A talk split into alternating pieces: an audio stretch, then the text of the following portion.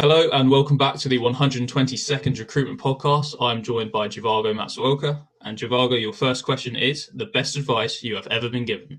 Thank you, Callum. Thank you for having me. Uh, yes, so I would have to say that the best advice I've been given would be um, one of my mate in school uh, back in, in university. He would always tell me, if you do what's easy today, um, your life will be harder when you grow older.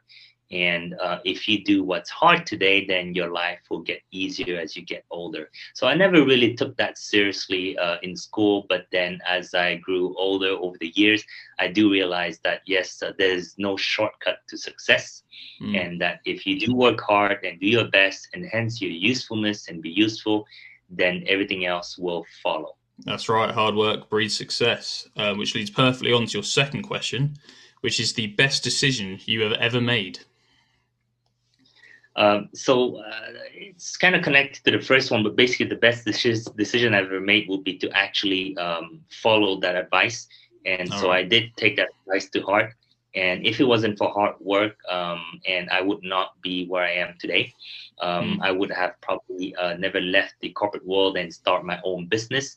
Um, so I'm quite happy with that. Now it's been five years, and I know that entrepreneurship is not for everyone uh, due mm. to the long work hours, the stress, the risk taking, and the unpredictability.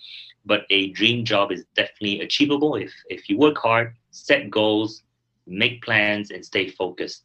So if it wasn't for hard work, um, I it would probably be very difficult to achieve what I've achieved uh, so far today with my career. Um, so uh, it's not over. Still a lot of work to do, but I'm happy to have uh, followed through uh, and and followed that advice. I think yeah, you've done really well, and obviously you've taken that advice on board. Um, so thank you so much for coming on. You've been a perfect guest. Thank you, Cal.